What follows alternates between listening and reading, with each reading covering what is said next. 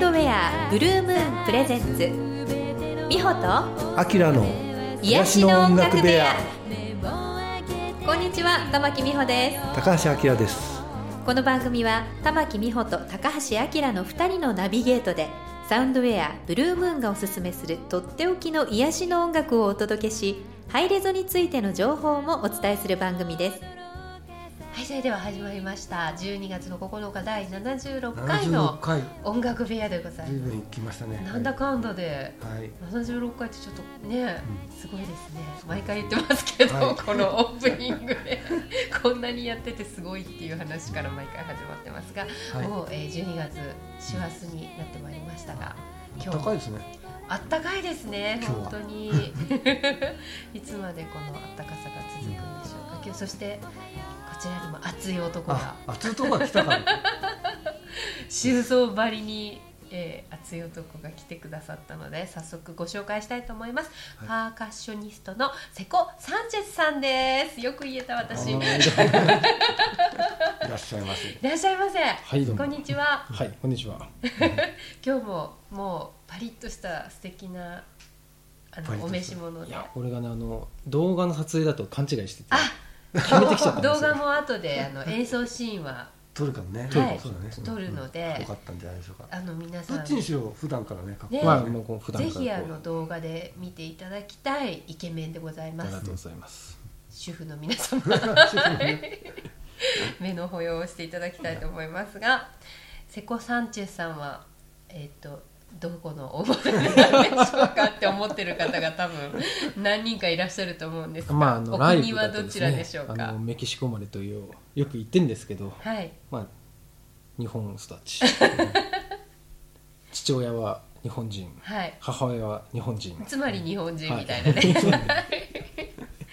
これはやっぱりパーカッションをイメージしたお名前なんですか？あの名字がね、瀬古なんですよ。あそれは意外と。まあ普通普通っていうかまあ珍しいっちゃ珍しいですけど、でうん。まあ瀬古とかホセみたいな感じするじゃないですか。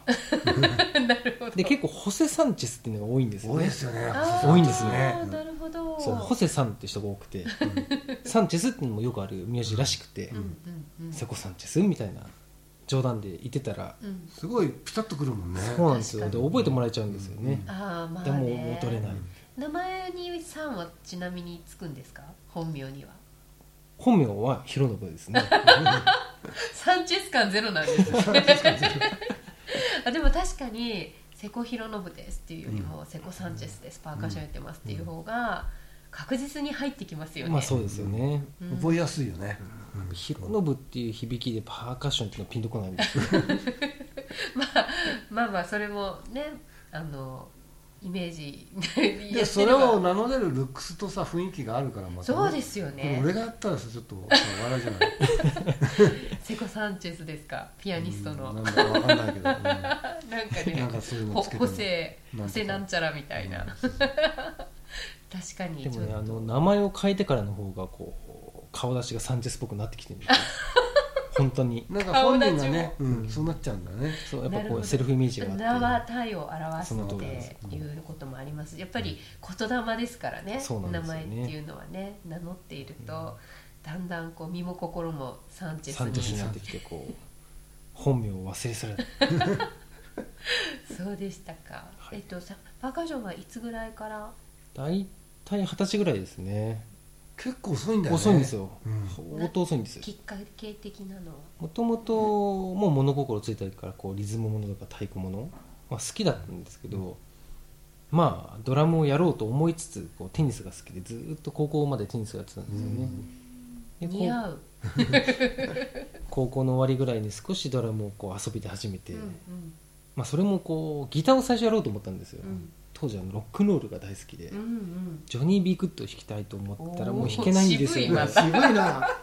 コードが一個も抑えられなくて、うんうんドラム叩いたら叩けちゃったんですよ8ビー。トが、えでそっからですよね。でまあやっぱり普通に就職するとか学校っていうのに違和感があったんで、あじゃあもうこれでプロになろうと思ってそこからです。ーあじゃあもう初めで割とすぐにもうこれでやっていこうみたいなそうですね。そういう人が多いみたいですよプロって。あ。統計取っていくと。なるほど、ね、できるできないじゃなくてその楽器を触った瞬間にこれで食おうって決めた人がプロになってるっていう話は結構聞きましたね。自分の意思一つなんですね。みたいですね。でドラムからパーカッションにこう移行していくのは？最初の師匠に会った時にまあそのやっぱりドラムだけではやっぱり厳しいと。幅を持たせたりとか、まあ、その性格的にもドラマよりはパーカッション気質っていうのを見抜かれて、まあ、少しやってみたらってとこからこう気づいたらもうパーカッションばっかりですね。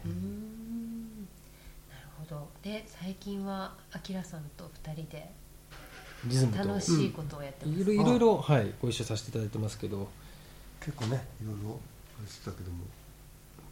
まあ、直近だと、が直近学校を始めたんですよ、学校始めましたね。はい、リズムとグループの学校というのを始めまして、まあ、どういうもんかっていうと結局、まあ、初級編中級編ってこう2段編成にはしたんですけど、うんグルーブって何ですか？リズムって何ですかっていうのが分からないじゃないですか。まあ分かってるようで、うん。こうふわっとしてるかもしれないですね、うんし あとやっぱりいろんな人と出会ってきた時に、まあ、一般の人はやっぱりこうリズム感が悪いと思ってる人が多いし、うん。プロのミュージシャンだってもやっぱ日本ってこう音大出身の人が多いですよね。ああなるほどね。やっぱこうどっかでリズムコンプレックスを抱えたまま生きてる人も多いし、まあ、自分もそのリズムコンプレックスの塊だったんであそうなんですか？そうなんですよ。もうすごかったんですよ。あそうなんですね。本当にリズム感がまあ自分の悪悪い人はいないって言ってるんですけどまあメトロノームに合わせてこう3連符は叩けないぐらいから入ってえー、意外。3つで割れないんですよ。へえそんぐらいのまあ言ってしまえばこの基礎スペックから始めてでプロになる過程ってこう20代前半でもうある程度の練習を積んだ人たちってうまいんですよね。うん。完成してるじゃないですか8割ぐらい、うんうんでも二十歳から始めた人ってそこから積み重なるんで同年代見ててコンプレックスが積み上がってるんですああよなるほどね。片や20代前半で大御所のプロの人たちに引き抜かれて可愛がられていく中で言ってしまえば3連符を叩けない状態でプロですんでうんうんうん。でもそのコンプレックスがあったからこう研究と勉強とであとはそのめちゃくちゃ練習好きじゃなかったのも良かったんですよね。あそうなんですか。逆でに。面白いね。勉強好きだけど練習そんなにへあれじゃないえよねあのうん。うんこもって練習するのがダメなんですよね。多少ありますよ。多少やるけどなんかアキラさんのフェイスブック見て今日は12時間ピアノの前にいました。嘘みたいなピアノ弾く人は結構長い時間の人嘘多いですよね。うんまあアキラさんはそんなね毎日毎日じゃないかもしれないけどねでも気づけばみたいなねうんあの感じの人多いですけど。う。ん。まあ、そういう場所のせい、まあ、わ割と精神的なところも入ってくると思うんですけど、うん。うんそういう場所もこう研究しながらゾーンとは何ぞやゾーン。それ研究の方が好きなんだ練習そうですより。ねでいかにそのこう楽しい感情でこう自分のスキルを上げるか効率的にっていうところにいったところの集大成がそのリズムとグループの学校の一つ中に入ってるんですよ。なるほどね。でそのずーっとこうあり方を間違えていくために意味のない練習をしてた、まあ、それはそのそこの気づかめての過程って意味では意味のない練習ではないんですけど時間がない人とか時間を省略したい人にとってはいちいち同じ気づきを得るために同じ間違いを犯すことないよねっていう。うん。みたいなそういう本当にシンプルなことを早く気づけてたらよかったなっていう場所のいっぱいあるんですねそういうのが、うん。うんあの逆なんですよリズムって。裏と表を逆に捉えないといつまでたっても黒人的なリズムにならないっていう場所とか。うんうん。そう。そのテンポというのはあの概念に過ぎなくて本当はないとか。うんうんうんそう。いう場所に早く気づけたら大きかったですね。なんかあの日本人って基本的にこうね表打ちっていうか。うこう、どうしてもこう1と2と昔の人は特にそうですよね。ね。あと337拍子とかも最たるもんですよね。うんうん。だからあの337拍子をどうすればグルーブするかとかいろいろ研究して ちょっと答えが出たんですよ。えー、それちょっと垣間見せていただいたりすることってできるんですか？できます。というこここでか。337拍子ってまあでもその取り方一つなんですけど、うん。あれって本当にあのパンパンパンパンパンパンパンパンパンパンパンパンパンはいみたいな感じじゃないですか、うんうん。全部表で撮っていくんですよね。そうですね、うん。でもそうすると表表表表表表表表表表表表表表表みたいなこう日本人表だぜみたいな感じがするんで、うんバンカンカンカンカンカンカンカンカンカンカンカンカンってこう裏裏から前に入る感じで音符をまず捉えるとか、うんガンガンガンガンガンガンガンガンガンガンガンガンガンってこう、うんスカスカスちっちゃい「ん」が入る感じねそうなんですようんまあそれが裏にあるわけじゃないんですけど、ひっくり返っている感じ、うんスカッパッパンスパンカンカンスカンカンカンカンカンカンカンゴゴフカンカンカンみたいなこうなるほどシンコペーシちょっョンを起こすとそういうだけで確かに。あともう一個はこのタンタンタンタンタンタンタンから始めるとかタンタンタンタンタンタンタンタンタンタンタンタンタンタンタタンタンタンみたいなこう音符を切らないとかうんうんうん確かにちょっと今ね紋付き袴的なセンス持った人からちょっと違う学校の人が見えてきましたね。楽器でやるともっと分かりやすいですよね。そうそうかもしれないです、ね、あとはそのアンサンブルで、うん。まあ三三七拍子ベースにうん。裏にもっとこう聞こえてないはずの音を足してみたりアンサンブルでやってみると、うん。途端にグループするんですよ。うん。でもそのヒントっていうのがアフリカのアンサンブルにあるんですよ。なるほどね。なんかやっぱりそういうなんでしょうね。本当グルーヴ感みたいなのやっぱりこうなんてこういうのもなんですけど欧米の音楽をやるときになかなかこうね捉えきれない。あのウィーナ・ワルツとかでも、うん。日本人は一生できないとか、うん。ねよく言われたりもするけれども、なんかそのもう本当生まれた時からもう遺伝子的にこう持ってるようなそのリズム感みたいな、そういうのってこう、ね、日本人にししたらちょっと憧れ、うん。でもねそれもね例えばウィン人だと全員できるのかって言ったらそうじゃないんだよね。だから染みついているものもあればやっぱりこうなんなんかちょっとしたきっかけでうん。一緒にやることで、まあ、すごく勉強する人もいればう、ん中に入ってやってる時にこう突然体感するとかね教えられて体感するとかそういうあれはあるはずでだから日本人ができないっていうんじゃなくて、うんうん。やっぱりさんちゃん言うように、えーなんていうのかなコツを知らない？まず、うんうん。うんであとちょっとした音楽コツだけで。をあまりこううん。聞いて育ってないっていうそうそうそう。それは大きいと思う。のもありますよねやっぱりなんとなく記憶の中にあればさだいぶね始めるの楽だろうから。リズム感の悪い黒人の友達いっぱいいるんですよね、うん。現地で。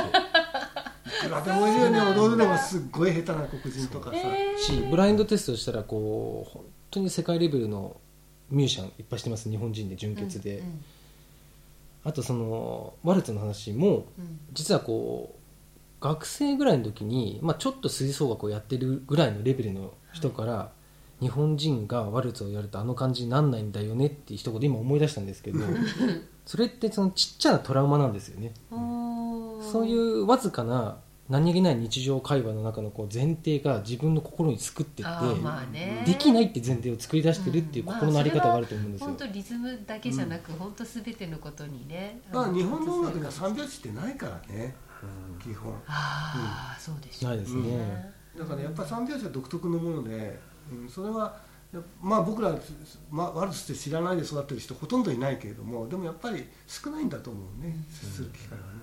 なるほどあきらさんはどうしてこれをやろうと思ったんですか？ああの僕自身がまああのなんていうのかな。もうそれこそリズム感が悪いって一番思い込んでいるコンプレックスの塊みたいな感じだったからうん。僕結構リズム練習のあのオタクなんですよ。何何でもそういうリズム練習ものっていろんなね裏でメトロノーム鳴らすとかそういうの仕入れてきてはやる。それでサンちゃんがよくね一時期あのベーシストのとこ行ってたんですよあの辺からあれ俺もた習いたいなとか思ってたらそういうのをこうこうなんか発表するねあれを作りたいって言ってたからじゃあちょっとビデオでまず作ってみようかっていうことで夏始めたのがあれなんですけどででリズムとかあのグループの学校まずビデオのあの YouTube で見れるオンライン講座を作ってあと12月にね、えー、とリアルタイムでも、えーみみんなに直接さんちゃんが教えてくれるという講座をやろうと。両方必要だということが分かったんです後ほど。あなるほど。やっぱビデオだけでは。だけではないですね。やっぱリアルを求める人もいるし、ビデオがいいって人もいるっていうのが分かったんで、まあ、あとやっぱりそうその自分に生かしていくためにそのリズム的な基礎を例えばまあ自分の楽器なり歌なりなんか表現なりにどう落とし込んでいくかって時にはそれぞれパーソナルに問題があると思うんですよね。だからそこはちょっとリアルに会っていただいてさんちゃんがこここはこれこう生かしたらいいんじゃないの？みたいなね、うんうんうん。あアドバイスがあればすごく、そうですね。確かにビデオだとうん、合ってん自分がそれでできてるのかできて根ないのかみ本的な。たいな概念をね。ととりあえず知ってもらう。練習法を知ってもらうみたいな意味ではあの随分盛り込んだんだけど、うん。うんうんどれぐらいのそのビデオのこう本数っていうかえっュームなんですか？と前半が12本後半11本、え？そうモリモリにしちゃっモリたんですよ。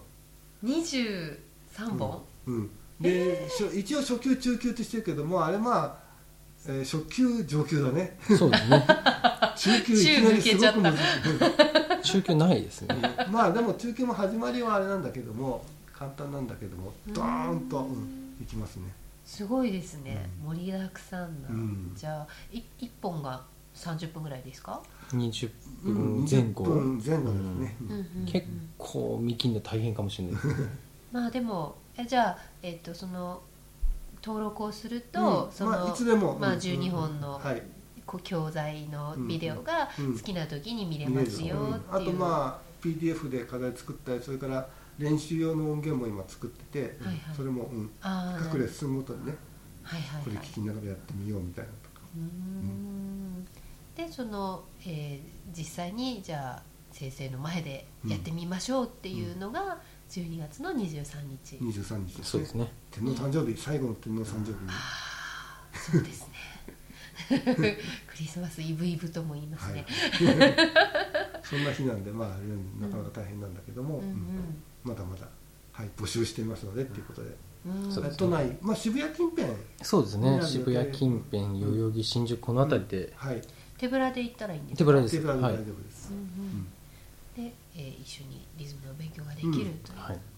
ベントがある、やっぱりねリアルでやると楽しいんだよね、そうでしょうね、それは絶対にそうなんで、うん。あのモニターになってくれたいおちゃんと女の子はいいんですけど、うん。はい。全くのズブの素人が終わる時にはかなりの高レベルになってたんですよ、えー、そうなんですね。いやっぱ間違いなかったな、うん。うーん。じゃあ確実にこうそういう成果を出せた人もいる。出せ出せる段取りを組んであるんです、ちゃんと、うんうんうん。じゃあ本当にもうあの裏打ちすら苦手なんです的なそうだね、うんそういうそっからですね。うん絶対にうん人でも大丈夫っていうことですか、そうですね、うん、なんとなくこう上上級者っていうかねそのクロード向けのものなのかなっていうイメージもしたんですけど、あー全然全然でもそんなこと中級編ですよ。初級編はもうふ譜面も読めない人。から、もう本当に四分音符から始まって四分音符から、四分音符から八分音符八分の裏ぐらいのところでこう、ねうんうんうん。だんだん始まっていくんで本当に超初級です。うんうん、じゃあ誰でもっていう、もう誰でもですね。うん。老若男女というんですかね。子供から死ぬ間際まで。一番じゃ楽しく。うん。寿命が伸びるかもしれないリズムとグループいやでもねそうですよね。リズムそういうふうにこう、うん。取り方が広がったら音楽の聴き方とかも全然こう、頭の中での捉え方みたいなの変わってくるだろうあし、全然違うんですよ、うん。そうですよね。みんなねあの上で聞きすぎなんですよね、うんうんうん。日本人って。うん。腰で聞いてないじゃないですか。ああそういうことね、なるほど。メロディーとか上の高音にばく目がいって、うんうんうん。低音とミドルのうんうん。ぐらいのこう内臓に響く感じの音を意識しないですよね、うん。そうかもしれないですね。携帯で聞いたような音で満足してるんですよ。本当だよね。逆ですよ逆、うん。うんあの骨で聞かなきゃいけないんです。なるほど。骨伝導で。ブンときてる場所のこ そういうこうね捉え方もいろいろこう変化が。う出ます出ます出てます意識が変わるんで、そうでしょうね。僕もなんかやっぱりこう普段何気なく聞いてないものでもああの聞いてるなんかこうポップスでもさうん。普段意識してるとあこの曲跳ねてたんだみたいなさああなそのるほど。微妙な話してるんだみたいなさ、うんうんうんそういうのがねあのふっと気づいたりしてこれは面白いねやっぱね、じゃあぜひいろんな方に体験していただきたいそうですね。ですね。うんうん。じゃあぜひですね今日は先生にあのちょっとご披露いただきたいなと 思うんでが。ですすか？はい、演奏ですか？せっかくなので。演奏の方もっていうね。ね今日はね面白い楽器を持ってきていただいてて、うん。いっぱいしかも。これなんていう楽器ですか？これラブドラムって言いますね。ラブドラム。RAV のドラムですね LOVE じゃなく。そうなんですよ ラブでいいと思うんですけどね、うん。多分呼び方は、うん。そうですよね、うん、これはどういう楽器なんですか？これはロシアのこう人がですね、うん。ハングドラムっていう楽器があるんですけど、はい。えーそれが欲しくて独学作り始めたら、まあ、そのハングドラムをある種超えた楽器ができちゃったっていうところが。へえ素材ってこれは何なんですかね、鉄系なんですけどねやっぱりこう、まあ、そのハングドラムのインスパイアされたメーカーっていっぱいあってちょっと隠してるんですよその絶妙な多分配合で。これ企業秘密あるんですよね。なんですよなね。るほどね。でその界隈でも特にこのメーカーは結構いっちゃってるっていう意味で 驚異的な設計と呼ばれてるんですよ。へえすごく計算された。ものすごい計算ですね。このハーモニック感とかうん。出てくるバイオンの感じとかが。さっきねちょっとその収録の前にこうあきらさんと2人でこうなんとなくねいろいろうん。こうこれを触りながらおしゃべりしてたんですけどもうその音を聞いてるとどんどん緩んでいっちゃうんですよね。うん。でもぼーっとしてね全員があくびを連発するっていう。そうですね。あのクリスタルボールとかシンキングボールに近いかもしれないですよ、うん。そうなんか聞いてる感覚としては本当そんな感じなのかなと思いましたけれどもじゃあちょっとここで模範演奏を。模範ですか はい、あのはい。聞いていただきたいと思います。「はい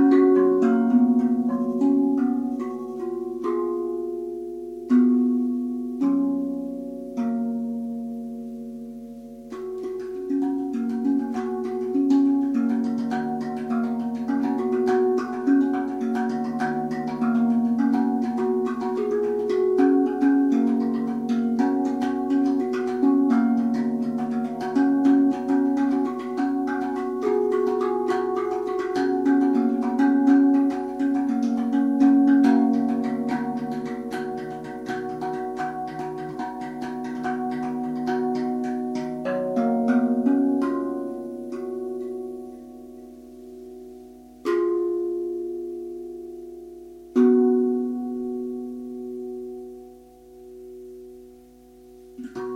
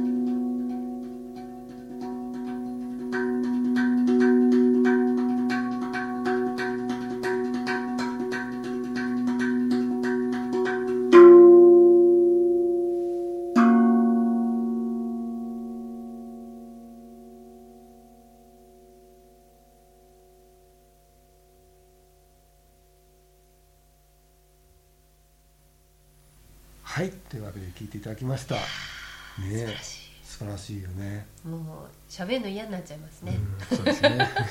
これはねでも本当生で聞いていただきたいいやですね絶対生ですよね、うんこれは。本当に。やっぱこういうねクリスタルボールとかもそうだけど、バイオンのねこのなんだ癒しの世界っていうのはねもう絶対ライブじゃないと味わえない。そうですね。もうなんかねすよねすごい好きになっちゃって、うん。まあ、買おうかなと思ったけどさんちゃんのとこ行くといっぱいあるんで。まあ1個借りてきてねしばらくあれしたりとか言って。でこの前たまたまねちょっとねそうですよね。うんライブで、うん、なんと。一緒に二人で。セコ・サンチェスさんを相手にはいお二人でやってましたね やっちゃいましたけど並んで、はい。気持ちよかったですよあれ、うん。本当に。あのいや一人がうまいとね結構い,、ね、いけるというのもあるんですけど、一人で叩けないかなと思う。でもあきらさんもすごいいい音で。あそう、うん。あのーまあ人によって違うよね音がね。やっぱシンプルな楽器だからそのうん。バックグラウンドが出るっていう。か、うんやっぱアキラさんの音はやっぱアキラさんのピアノの音の延長上が出てくるああなんかわかります。感じがするんですよね、うん。すばらすごい素晴らしいなと思いでます。ですねあの、はい。これはぜひやろうということであの立岩純三さんってね僕らはい。の共通の知り合いなんですけれども、やっぱりあの素晴らしいパーカッショニストさんがやっぱり最近ラブドラム買ったって言って動画上げてたんですよ。それがものすごい素晴らしくてね、うん。でいやこれはサンちゃんとセコサンチェスと立岩純三がやったら絶対いいぞっていうことで僕が言い出しっぺになりまして、はい。声かけて。はい。で2人であのやってもらったんですもうやっぱり素晴らしくてね、うんうん。本当に。で12月の21日に、はい。えー市ヶ谷というか九段下の方の会場で、えーこのお二人によるライブがあります。すごいじゃないですか。もうすごいですこれは東京でだってこのラブドラムをやってるパーカッショニストが何人いるかっていう中で多分ラブドラムデュオっていうのは世界初めてかもしれないぐらいのそうですね。工場とかね。他の楽器もまあちょっとはありお二人ともね、まあ、パーカッショニストだからちちょっとうるさくないパーカッションをたまにこう入れたりしたら面白いよねっていうのもやってますけどね。パーカッショニスト ×2 のライブっていうのもものすごいレア感ありますけどね。そこに加えてのこのラブドラムですからね、絶対面白いですよね。うんもう本当に、うん。うん。あの楽しいと思うのでね。楽しいし癒されるのが多うん、分、ものすごい癒されるというかそうですね。ねえあの爆睡する人もいるかもしれない。寝ながら聞いてもらってもいいかなと違う世界に、うん。会場的には寝ながら聞いてもらってもいいかなとも思ってそるんですけど。んな企画も、うんじゃあなんか瞑想とかもできちゃうかもしれないですね、瞑想状態入っちゃうでしょうね。入っちゃいますよね、すごいわかります。じゃあその、えー、と立岩純三さんとセコ・サンチェスさん2人のはい立岩サンチェスといそううライブですね、そう。いうことそですはい。えー、アキラさんがなんと受付嬢をお務めになるという、すごいことですね。贅沢なある意味贅沢な。受付で会いましょう。はい、それが12月の21日に。うん、これもねあの、はいあそこのホームページの方にも書いてそうまよねですすね、えー、Facebook とページ。番組の、えー、Facebook ページの方に文字情報をですね、うん。詳しい場所などなどうんあげますので、ぜひチェックしてですね駆けつけていただきたいですね、いや本当にあの面白い企画だと思います、で、えーリズムの学校の方リズムとブルースの学校ですね。グルーの方あ間違えーブルースになっちゃったね。グループの学校失礼いたしました。の方も、い。えっ、とそうねもう情報ね。はい、はい。えっ、と詳しい情報、これはえっ、といつでも申し込むこ申し込とむことはできるんですよね。直前まではい、ビデオ講座はいつでも申し込めますし、えー実際の、えー、とそのリアル。12月23日のイベントの方も、えお申し込みまだできるということですので、ぜひぜひ駆けつけて、はい。イケメンにうん癒されてください。ということで、えー、とセコ・サンチェスさんにはなんと次回もお付き合いいただくことになっておりますので、はい。ぜひ次週なんか来年からまた面白そうなのにね。そうですね。そうですね。次回はちょっとね2019年の展望うか。と何かあそれ語っちゃっていいんですか？もちろんでございます、うん。ぜひ語っていじゃあんまりなんだか言ってないんでここで言っちゃおうかな。言っちゃいましょうかね。はい。そんなことを来、はいね次そうですね回次回またいろいろ聞かせていただこうと思います、い今日はありがとうございました、はいありがとうございました。セコ・サンチェスさんでした。はいありがとうございます。というわけで、い。今日も素敵なゲストにお越しいただいて。はい美穂ちゃん嬉しいですね。嬉しかった。はい。はい、はこのあのリズムとグルーヴの学校の勉強をするのには、うん。ドドラムとかなんか楽器っているんですか？これねあの本当に楽器はなくても大丈夫なんです、はい。まあ、手拍子とか膝を叩くとか、はい。まあねあの卵型のシェーカーとかあるからああいうのもね、あったりしあのあれに数百円で買えますから、うんうんうんまああとはそまあ、先には楽しめるかもしれないけども別にジャンベとかね太鼓とかドラムとかなくても全然大丈夫なので、基本的には身一つあれば身一つあれば勉強できる教材になってるんですね、はい。うん。そうです。それは、ん。ということで皆さん安心して、安心して。申し込んでみてください、であきらさんも12月はイベント盛りだくさんで、うんうん。えー、とまず13日はい。木曜日なんですけれども、えーそう。ついにリリースされたあの、はい。トーラスというね新聞の CD の、えーリリース記念ライブを発売記念ライブを、えー12月13日の木曜日渋谷のラトリエというホールでやります、はい。うん、久しぶりに気合いの入ったソロピアノ。そうですね、はい。ということで。もちろんこの日は新聞の仕うん掛けがある、もう下の仕掛けもあります。飯島さんもデモンストレーションやりますので。いらっしゃる。面白いです絶対。はい。はい。っていうライブが12月の13日、そしてあそうだね。12以前あのほらゲストに来ていただいた井上留美子さんはい。歌手の、はい、えー、12月の20日に立岩さんってその前の日ですね。そうですね。森もこの辺り盛りだくさんですね、うん盛りだくさんですよね。あの吉祥寺のあそこの、ねはい。あいつもの。ピアノスタジオのあの,、はい。あのコンサートスタジオで、えーライブがあります。僕もやります。クリスマス。この前のトリオなんですよ。うんあのアリ君ってベーシストとはいはい。井山水水高さんドラム、うん。はい。素晴らしいトリオなんでトリオすごいですね、ううん。んぜひ。やはい。それがきたいなと思って12おり月のます20日、はい。ルーちゃんのコンサートということで、はい。で21日は立岩さんです。23日はリズムとグルーヴの学校のリアル版はい。すごいですね。ぜひフルで。フルで出た方には何かね なんかね。番組からプレゼントしましょうかね。うん。僕の CD でもあげましょうかね。ということです皆様。ぜひぜひ12月目いっぱい音楽を楽しんでいただきたいと思います。はい。はい、えーでは、えー次回またまだ、えー年内最後のはい放送が、はいもう一回ありますのでね。はい。もう一回年内にお会いしたいと思います。では、えー次回もどうぞ皆様お楽しみにしていただきたいと思います。それまでお元気でお過ごしください。さようなら